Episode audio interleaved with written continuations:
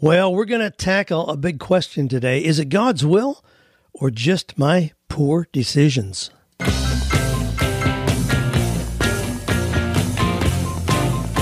Do you love your work? Do you think it's possible? Well, you're about to find out. It's time for 48 Days to the Work You Love with Dan Miller on the 48 Days Online Radio Show. Whether you need a professional tune up or a work overhaul, this is the program for you. Now, here's your host, Dan Miller. Well, we're going to be taking care of business today as usual. Love that intro. Still don't get tired of that even after all these years. Yeah, this is kind of what we do. You know, it's like getting a tune up, taking care of business, making your life better. We get to choose. Well, that's going to be a big theme for us today. We get to choose how we make our lives better or worse. This is Dan Miller on the 48 Days Radio Show, where each week we take 48 minutes to dive into real life questions about finding your passion deciding what kind of life you want to live, and then finding or creating work that allows you to show up every day excited to be able to do something that is, in fact, meaningful, fulfilling, and profitable. Well, here's some of the questions we'll be looking at today. Dan, I'm losing my job. What do I tell potential employers when I interview with them? And then how about this one? Can you recommend some resources that we can use to teach our children about entrepreneurship and starting a business? What do you suggest for someone whose mind is all over the place? My previous employer wants me to come back and train the new guy. Should I charge a consulting fee? Dan, what can I sell to the 20 to 250,000 people coming to a race at Daytona in February? Well, interesting questions. Love them all. Love your questions. It's a thrill of mine each week to open that magic mailbox and go through the questions, real life questions from you, the listeners. If you got a question, just shoot it into me at askdan at 48days.com anytime you want to. You can also, uh, when you, uh, well, you can go to any page on 48 days.com and just uh, click on the microphone if you want to leave an audio message. Once in a while, I include one of those as well. Our quotation then today comes from, and I wanted to choose somebody who is highly regarded, well known, and about this issue of choices. So I chose a John Maxwell quotation. And John says, Life is a matter of choices, and every choice you make makes you. Now, we know that some people don't feel that. They feel like they're kind of pawns being moved around. We aren't going to give this an, ex- an exhaustive study today, but I'm going to touch on some things that I think can make you think about your own situation. So, the question then, the call to action is going to be how are you making choices that determine your future? All right, now let's go through some good news things and we'll jump right into some of these hot potato questions we got this week. Good news, I love these pieces. Always easy to find things that are happening out there that are great. It's not just all bad news, folks, believe me. Here, company founder surprises employees with a $20 million gift. While some employers might be celebrating the season of giving by mailing out some greeting cards, this company founder is going above and beyond to show his employees how much he appreciates their work. Mark Baiada, the chairman and founder of Bayada Home Health Care, was hosting a staff luncheon for his employees at the Bellevue Hospital or Hotel in Philadelphia earlier this week when he said he had a surprise for them. He said, I'm taking $20 million, dividing it up, and giving it to everybody. I wanted to show some gratitude to everybody for all the hard work you've done to take care of our clients. Well, needless to say, there wasn't a dry eye in the audience. The Philadelphia-based private nursing company is worth 1.4 billion. It currently boasts a staff of 32,000 people who received varying amounts of money based on their seniority with the company. So some longtime staffers were given thousands of dollars and new hires received more modest sums. Even former workers who retired from the company after 2010, so that's eight years now, reportedly received checks in the mail. He said, again, the owner said, I just wanted to say thank you to them all. Thanksgiving is a season of gratitude. You look around your life and say, I'm so fortunate. Well, you know, I, I have known some people who have done similar things like that. And I know some very generous business owners.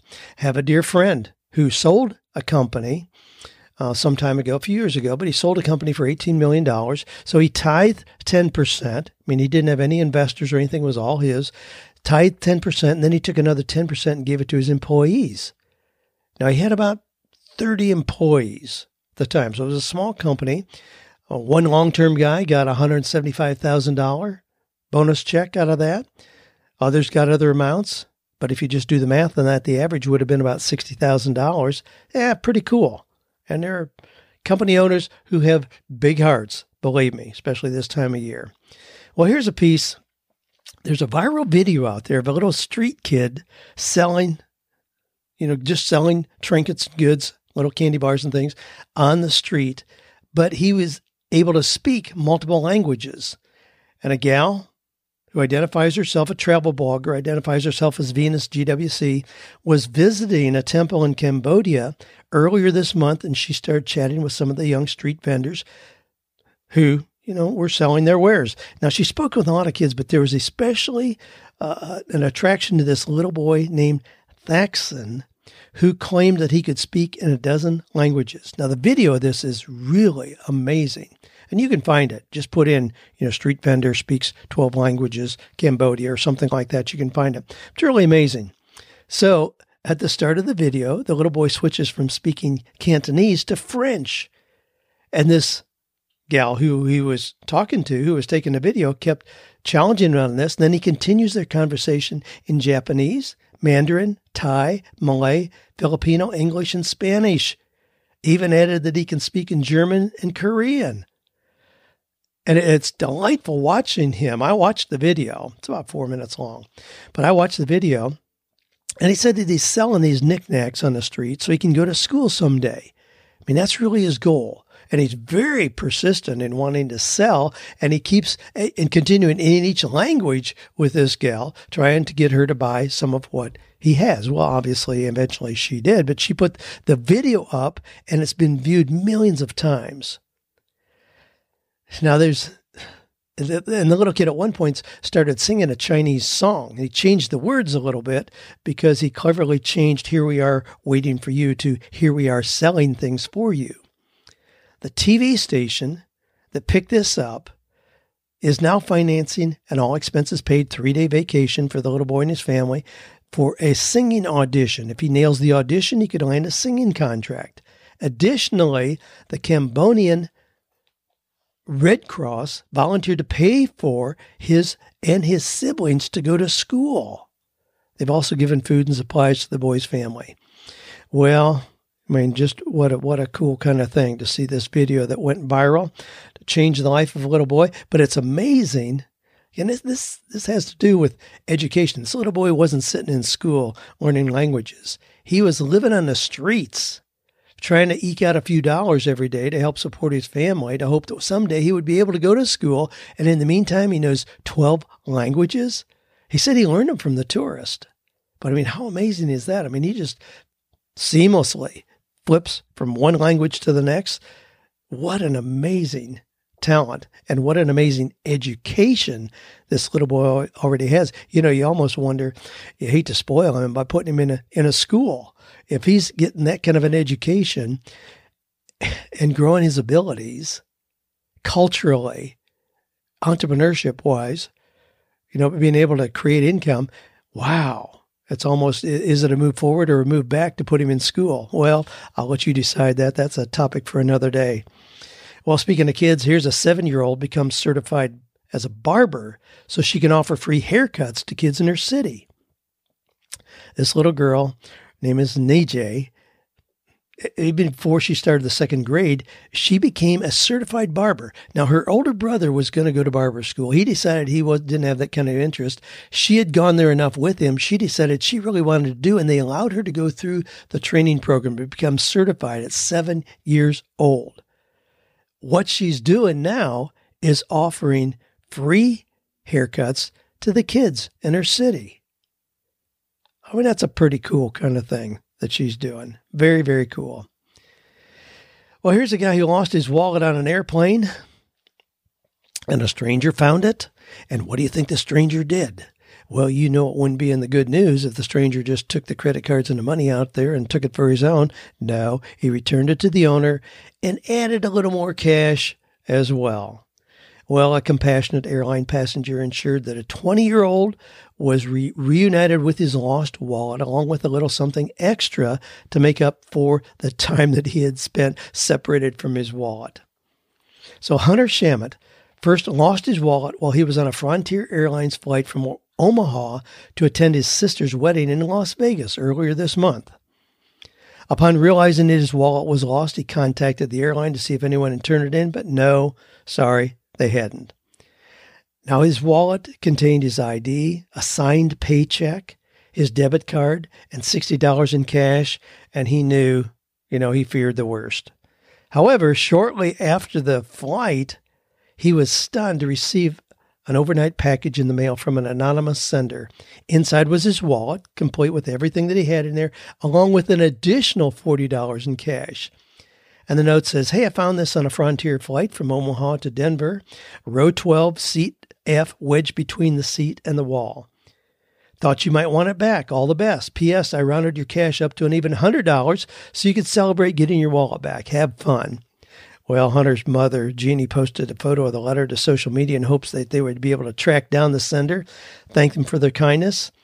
All they had to go on was that the letter was sent from applied underwriters in Omaha, and the sender's initials were signed TB.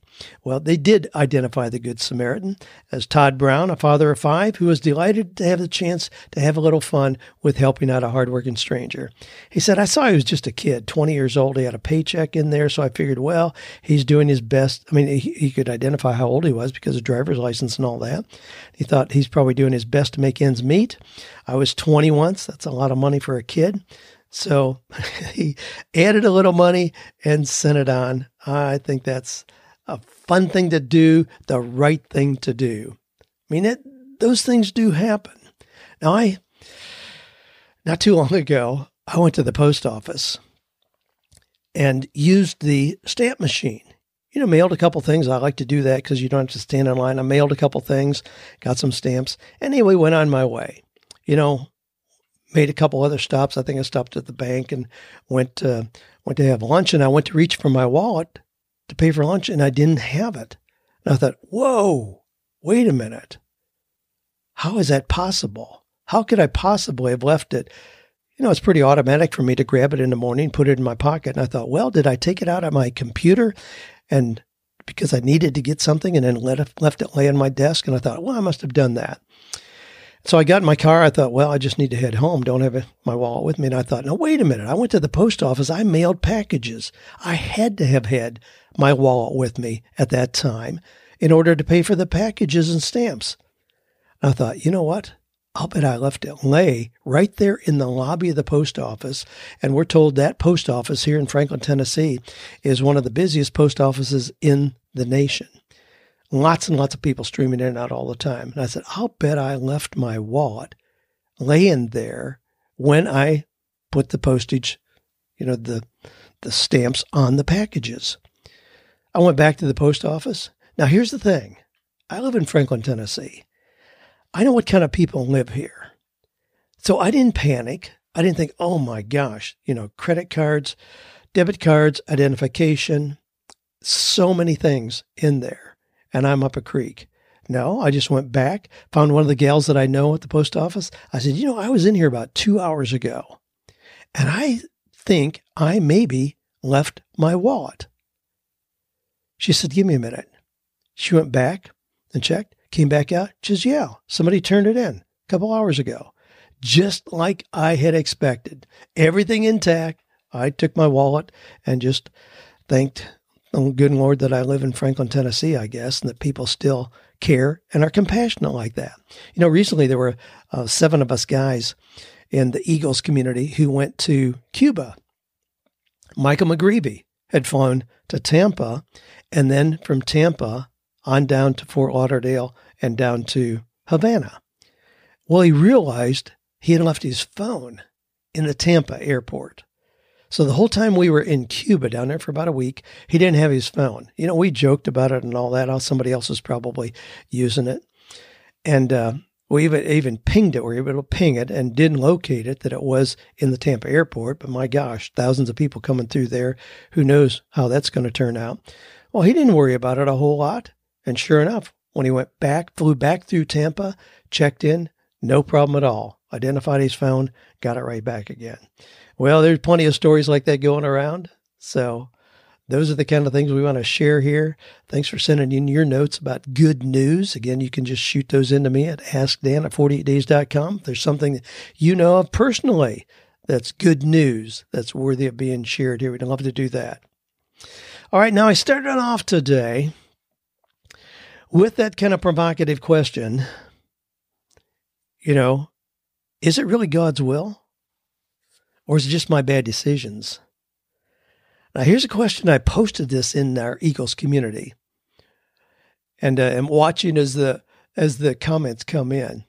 When does bearing your cross, or it must be God's will, become an excuse for repeatedly making poor decisions? Now, this is prompted by two conversations I had, two interactions I had in a 24 hour period. One came from a gentleman who texted me on Monday night.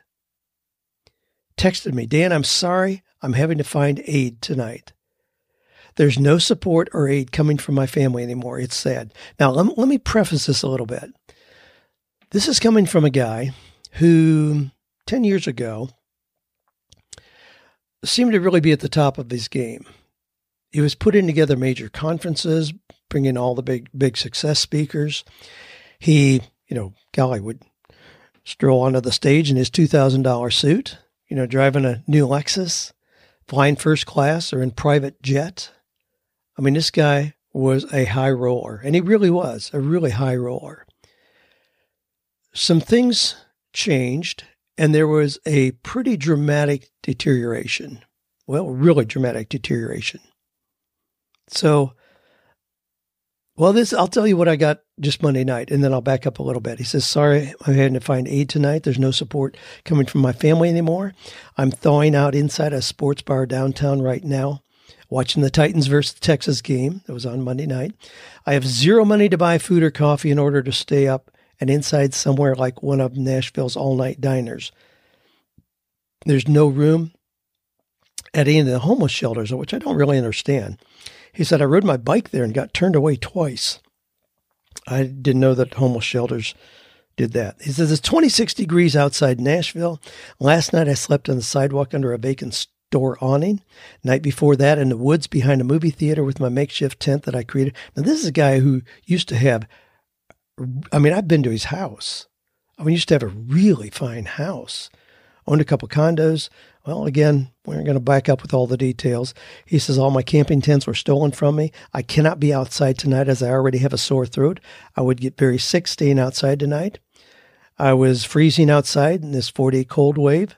I just stepped inside a sports bar to watch the Titans versus Houston. I ordered French fries and a Coke, and I have zero money to pay for them, but I'm hungry. So I'm sending this as I just need a little bread to be able to order coffee and some food wherever I end up.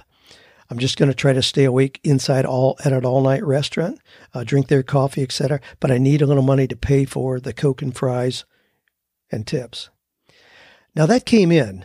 Now I didn't have to make a hard decision on this because it came in at 9:32 and I was already sound asleep. So I didn't see it till the next day. Now I still haven't responded because it's one of these situations where I don't know where to go next. I want to be generous. I want to help somebody out. But let, let me just kind of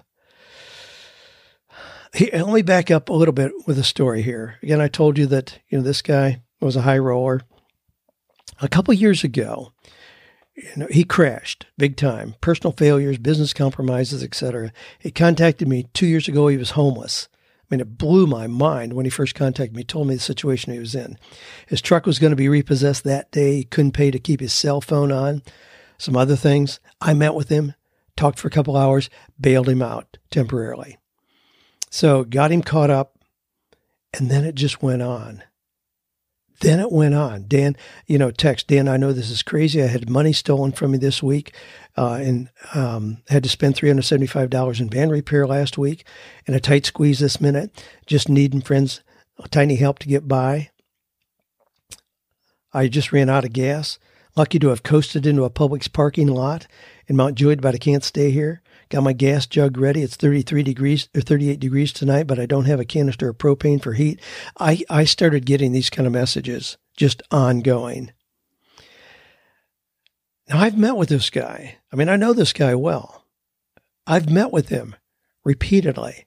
And I says, look, you know, we can sit right when we're looking here and we can see three we're hiring signs. Go get a job.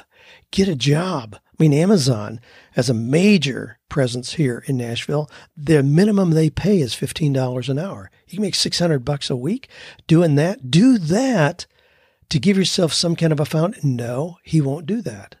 He always has the next big idea man, if this works out, I'm going to be rolling high. I'm going to be smoking cigars and, you know, writing big checks to my friends.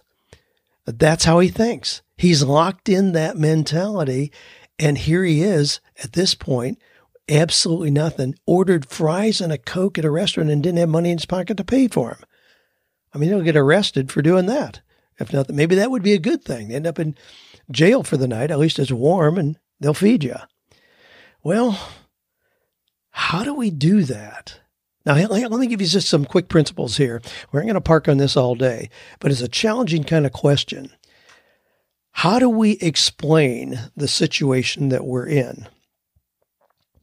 Now, here's what I'm also I also want to share. I want to share that in, in looking at people like this, observing this, not just with this one guy, but with lots of people. My assumption used to be that if you had a crash and burn, after you being successful, you would bounce back because you knew how to get there. But I see people these days who, after being fairly successful, have a tough spot and stay down. And what I'm observing is that there are five foundational pillars that have to be in place. Without these, or combination of these, I find somebody who will stay down. Those five things five foundational pillars to come back from failure are loving relationships, uncompromising integrity, clear purpose, vibrant health, optimistic faith. Now, I've seen that again and again and again. If somebody goes down, but on the way down, they sabotage relationships, they compromise their integrity, they don't have a clear purpose, they you know, destroy their health. Wow. I mean, those things, you don't bounce back if those things are absent. Well, let me give you another example.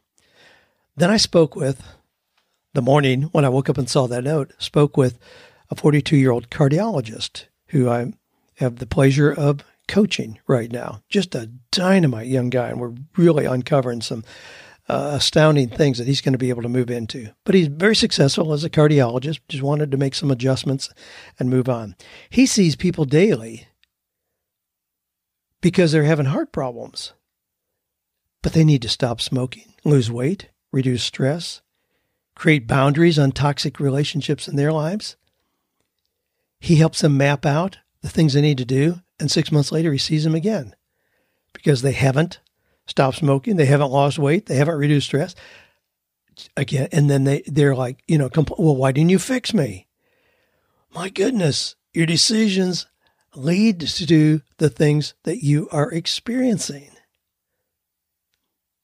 If you are in a tough spot, you know, do you then ask for prayer and get other people's sympathy? Ask for God to intervene? Now, this is, I, I know that, you know, where I am on this spectrum. And I'm I'm way on the side of taking personal responsibility. That's a big deal with me. I mean, I love having God's sovereign help, believe me, and reach out daily for things that only God can allow me to do and doors that He can open. But if I have a flat tire in my car, I don't ask, why did God do this to me? I ask myself, have I checked the tire pressure? Did I have the tires rotated regularly? Is it time to get new tires? I mean, if I get sick, I don't immediately complain that my life is so hard and God must be trying to teach me something. No, I look at what did I eat in the last 24 hours? Did I let myself get stressed and weaken my immune system? Was I around a sick grandchild? Should I be taking probiotics or other supplements? Do I need to take a fresh look at my diet? I mean, we have a lot of choices to make every single day. And those choices lead to the lives we get to live.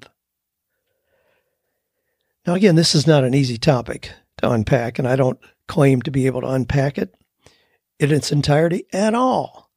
But I want you to think about it as you think about situations that you're in right now. I mean, I'm certainly doing that right now. I do have some health concerns right now that I'm looking at. And I'm not screaming out to God, why did you do this to me? I'm looking at, wow, what do I need to change? What decisions do I need to make to walk back into the vibrant health that I want to experience? Well, I'd be delighted to have your comments on that. You can again shoot those to askdan at 48days.com. But I appreciate your wisdom. We do have an ongoing discussion going on in the Eagles community right now on that. A lot of people adding their thoughts and wisdom there. But it's just one of those things that we can we can unpack together. We may have different kind of conclusions about where we end up on that, but uh, I think it's worthy of our introspection and worthy of a, a great discussion. Well, this comes from Bob, who says, I'm losing my job. What do I tell potential employers when I interview with them? And he, he says, Dan, I'm in a pickle, or so I think, and I'd like your advice. I'm 60 years old, recently decided to take an early retirement option from my employer. I'm getting a 35 week pay severance package. Man, that's pretty rowdy.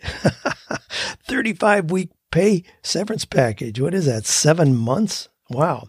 My wife and I are between two and four years away for me to actually retire, so I'm looking for a new job. Um, two weeks after my company offered the early retirement, they announced that one half of my IT department is going to be outsourced in May of 2019, and my name is on that list. So he's lucky to have taken the severance package that he did because the severance package for those people who jobs are going to be eliminated is not clear at this point. Bob says, My last day with the current company is January 2nd, 2019. I'm actively looking for a new job in IT as a software development manager or project manager, but I have yet to land an interview. Now, when I talk with prospective employers, what do I tell them when they ask the inevitable question, Why are you looking for a new job? Or why do you want to leave your current position? That's my first question. My second question is if I'm still interviewing after I'm no longer employed, how do I answer those same questions at that time?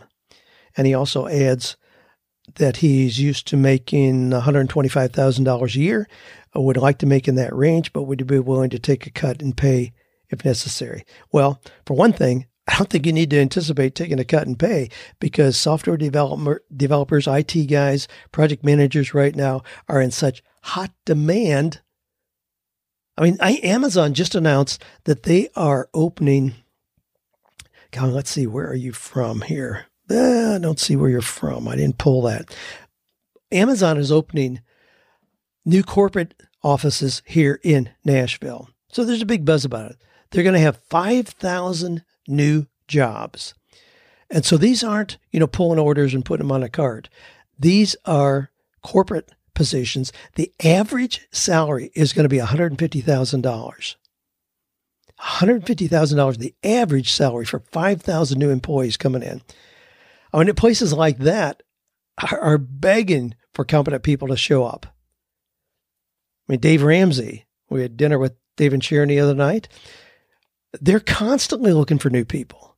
They're building out a new 47 acre campus just on the south side of Franklin here, and they're adding people. Right now, they're hiring about 20 a month, Dave said. About 20 a month. They're looking for the kind of people that you're talking about.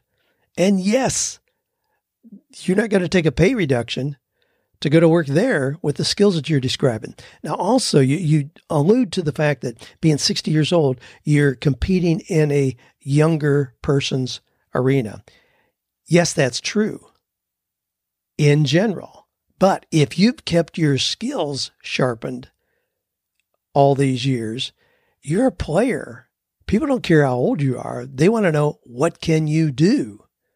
I mean, that's an unrealistic perceived bias to think that because you're older. No, it's if you're older and haven't kept your skills up to date, then yes, indeed, there's going to be bias. But it's not because of your age, because your skills aren't up to date. So, golly, I would encourage you to go right into the right back into the market. As it pertains to what do you tell somebody? Tell them exactly what you've told me here. Your department is being outsourced and your job has been eliminated. It doesn't matter if you are interviewing between now and January 2nd, your last day at the job. Um, yeah, January 2nd, or if it's after that, doesn't matter. Doesn't matter. And that's not a big deal. I mean, companies know that things happen with mergers, acquisitions, outsourcing, and all the things that with workplaces is still volatile. So they don't hold it against somebody if you lost your job. Not at all. That's not a negative for you to have lost your job. Now, as, as you have described your position, you elected to take a severance package and leave. I mean, that's a pretty cool thing. That's a really positive move to have made, and you can share that with somebody. So I don't, I don't see any roadblocks at all working against you. Nothing at all. You can waltz through this and write your own ticket on the other side, Bob. Well, hey, a quick breather there. We got some more great questions here to go through. But uh, just a reminder that these are real life questions from you all, the listeners. People who are in the Eagles community, people in my mastermind, and certainly those of you who get our weekly newsletter or just podcast listeners. We don't care. But if you got a question, just shoot it in to askdan at 48days.com. Well, this comes from Heather. He says, First of all, I want to thank you for your podcast. Enjoy listening to it each week. I love your positive attitude, advice, creativity. You really challenge me, and I've learned so much. I have a question for you. My husband and I are encouraging our kids to think and act like entrepreneurs. Our oldest is 13 and in junior high school. We are encouraging him to start his own business. He loves succulent plants and wants to do something with them. Can you recommend some resources that we can use to teach him and our other children about entrepreneurship and starting a business? We would love to create a little business entrepreneur course to take them through. Thanks so much. Well, Heather Guy, I love your question. I love your attitude and what you're doing with your own kids. Oldest is 13 in junior high. Yes, there are resources out there, but here I, I need to add this right off the bat this is probably something that I get asked as much as any other single question. What resources do you have to teach kids entrepreneurial skills? Now, people hear me talk about my grandkids all the time and the wild and crazy and profitable things that they're doing. And they do. You know, when I talk about Eliza, who is, well, she's now 17, but um, when she was 16 last summer at a farmer's market, sitting there from 10:30 to 4:30 on a Saturday made $422 face painting. I mean, it's just one example. Here's what we're going to do. I've already discussed this with my team. We're going to put together 48 low or no cost business ideas for kids. Now we have that resource, you know, 48 lower no cost business ideas, you know, that we've had thousands and thousands of people uh, take one of those ideas and do it on their own. We'd love to see people taking those ideas or just have it stimulate an idea of their own. And I'm going to put together these 48 entrepreneurial ideas. Now, I could get the 48 entrepreneurial ideas that kids could do just based on my own grandkids, probably, but we'll be opening that up and asking for input on that as well. Ideas that you've experimented with, with your own kids or that you've seen. There are some resources out there. One of those, a lady sent me, a listener sent me a book, and it's titled Start Young The ABCs and One, Two, Threes of Owning a Business by the Age of Six. Now, her name is Janita Pavelka. She's the author. But if you just check on Amazon, Start Young, the ABCs and one, two, threes of owning a business by the age of six. It's very well done. when she originally sent it to me, I don't think it was available on Amazon. I said, "Oh my goodness, you need to get this out there where people can get it easier." So you can find it there. I just checked a minute ago, and uh, that's a great resource. But we are going to be adding that. That's one of the things on my goal list for 2019 is to get a resource put together for how to help kids when they're before they're even double digits, before they're teenagers, the things that they can do and the the education that, gives them, just like the little street kid I talked about a little bit ago, I mean, the education that gives them, they will never be the same. And that is an education that'll serve them really, really well. All right, this comes from uh, this comes again from Bob, who's another Bob who says, Dan, I just moved to Daytona Beach for a new job. I live a few blocks from the International Speedway. The Daytona 500 comes to town in February. Why 250,000 people would want to sit outside in the heat and watch noisy cars drive around in a circle, I'll never know. But the big question for me is, what can I sell to these people? They can already bring coolers into the event, so beverages are not an option. What else would there be that I could lug around on foot or maybe a little push cart wagon? I've heard you talk about licensed products like shirts and hats. Is there something easier than that? Should I be concerned about registering as a business? I just want to make a few bucks over that weekend. Well, here's the deal. Yeah, you will need to register as a business. You can't just walk around in the parking lot or inside the racetrack, you know, selling your wares without having a business license. But that that's not a big deal. I mean, you can get that done.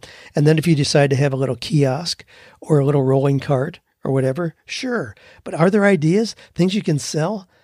I mean, think about you know the NASCAR crowd. You know, coming to the Daytona 500, 250,000 people. I mean, these people are used to spending money. I mean, they get shirts, hats, booze, fancy trucks.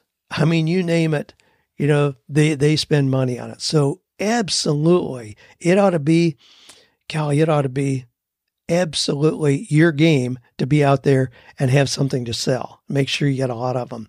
Now, here's some ideas. I mean, I just thought of thought of some things here, but certainly you can add to the list, and our listeners can help you add to the list as well. Those little fans that run off your iPhone. I mean, think about it. People know they're going to be sitting out there in the heat, and you got a little fan that you can sell them for ten bucks. You know, buy them for three or whatever. I mean, make and make sure that you do that. That you have two or three times your cost. So if you sell, yeah, buy something for two bucks, yeah, sell it for ten. I mean, that's not uncommon at all. And you can do that when you buy things, especially if you buy a reasonable quantity of things. So those little fans that run off your phone, that's certainly going to be a hot item. Umbrellas that'll attach to your seat. Um, there's sunscreen. I've seen sunscreen that cools you as you spray it on. That would be a, a reasonable item. And then they've got these little, where have I seen these? These little USB powered. Again, you just plug it into your phone, and it's it's not only a fan, but it mist as well. You fill it with water, and it provides a little mist. I mean, those are some of the things. Yeah, you ought to be able to come up with three or four things. You can be like that little street kid in Cambodia, you know, have a little cart with three or four items on it for those hungry, either, eager to spend money, uh, half drunk fans that are going to show up. Ought to be easy pickings, man, to make a killing there. All right, this comes from Maria, who says, I've been a huge fan of yours. I love all your books. My hope is to have my own business in 2019. My problem is focusing on the type of business and getting the first client. I started a few blogs, consulting businesses, online stores with varying topics career, food, fashion, even some of the 48 low cost business ideas, but I can't th- push through that initial barrier to get clients and make a profit. I'm now working on a blog online store specializing in sustainable houseware. And she has the website there, which I'm not going to give you because the website is not active anymore, even in that short period of time. My creative juices are drying up. I can't come up with content, even though it's a passion of mine. I currently work in retail management. I'm good at it, but desperately want to work for myself. What do you suggest for someone whose mind is all over the place? Well, take that mind and reel it back in, Maria. I mean, that, that is when you talk about you've tried blogs, consulting business, online stores with various topics. I mean, you can't be all over the board and be successful. You have to focus in on something. It's like people that I see do FBA, fulfilled by Amazon. I've known countless people who got into that all gung ho and they rented a warehouse somewhere and they're selling mattresses and potato chips and gummy bears and fountain pens. You know, they're all over the place just trying to chase the next deal. Those are not the people that I see, see successful. The ones that I see really rocket are the ones that focus in on one item and become a specialist. It can be cameras, binoculars, old vintage guitars. I don't care, you can go on, but it's those who focus in on one thing and become very knowledgeable in that that seem to then really attain a high level of success. So, what I would suggest is that you take all of your ideas and go ahead and get a lot of ideas. I mean, get 20, work your way up to 20 ideas, but then screen those through what you know about yourself. What is it that you really care about? I mean, it can't just be all over the board. Follow your curiosity, follow your passions, follow what you know about yourself, your skills and abilities, even your personality tendencies, your dreams, those things that keep coming up. I mean, make that a filter so you take those 20 ideas and narrow down to three or four. Then do a little bit more research, choose one, and just stick with that. That's what you want to do. Just stick with one, and then you'll find your success. Well, a couple more here. John says, Dan, help. I quit a job in August, but I'm friends with most of my colleagues at my previous employer via social networking. Frankly, the demands of the work was that I was doing for the pay didn't match, so I moved on. Now the person they hired is not figuring out the system I put in place for them and is coming to my former manager and social media friend who's asking for my help. This is not a quick 15 minute fix, which, you know, I've done some in the past it quite bluntly sounds like the man who they hired doesn't know his job. I want to honor my friendship with a manager, but I can't provide consulting for free. What should be the protocol? Many thanks if you can help. Well, yeah, that's not unreasonable at all. You left, everything's finished. You're not drawing a paycheck from there anymore. You've already done some help to hand over your system to the new guy. He's not getting it. They want you to come back. Tell them you'd be happy to do that. You know, this is what it would look like. You know, you can either have me just come back and say, be available over a period of a month, and you pay me a monthly retainer fee of $2,000 just to be available. Or I can come back in, spend three hours with the guy, and he can pay me $200 an hour to do that. You know, which of those would be more appealing to you? I mean, just lay out some options for them. Not unreasonable. It's not going to be seen as threatening your friendship or anything like that. It's a reasonable next step in the situation that you're describing. All right, let me grab this one. Let's go with um, Ray, who says, Dan, I love what I do, but I feel underpaid. The company I work for does not do six month or even a yearly evaluation.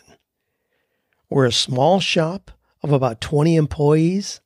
I'm thinking about writing a letter asking to have a pay scale evaluated to my current position and performance. I would send this letter to my supervisor, company vice president, and the owner of the company. What advice can you give me in this situation? Here's a little background. I've been with the company for 12 years and have moved up in position, always more responsibility, not really getting a salary increase. I feel that the letter may help increase my salary or at least let me know if I should look for greener pastures. Well, I think you're right on track. I mean, a company should do well, at least a yearly evaluation. But if they haven't taken the initiative, you certainly have the right to ask for that. After 12 years of working there and putting in faithful service during that time, you have more than earned the right. But you don't need to be real formalized about it eh, or make it complicated. Just simply ask. Just talk to your supervisor. Say, hey, it's been some time since we really went down. You know, I'm interested in feedback about what you think of my performance when can we sit down? You know, what about next Tuesday at 4:30 just as everybody's kind of slowing down? I mean just suggest a time and go in with prepared to validate what it is you've done that merits a pay increase. Now you can be prepared for this. You can go to salary.com, other sites like that, and put in your job title, your geographic location, and it's going to tell you the range of salary to be expected. Having been there 12 years, if you haven't gotten a lot of increases during that period of time, you may be highly undercompensated. And you don't need to be threatening to them, but you can let them know that you're very aware of that, that you're undercompensated for your competency and the value that you bring to the organization. And you, you'd love to look at the possibility of an adjustment on that. Be very direct on that. Say that, you know, I know that you're paying me, you know, $65,000 a year, but based on the level of responsibility that I have and looking at national averages for right here in our town, you know, it looks that we're kind of shy there, that that's more in the $84,000 range. What could you make work in your budget where it wouldn't be a hardship for you, but it'd be more in line so that I could feel better about my continuing involvement here? I mean, you can just lay it out like that. Again, not it's not threatening, it's not unexpected, and certainly is not unreasonable for you to take initiative, especially right here at the end of the year. Great time to do that.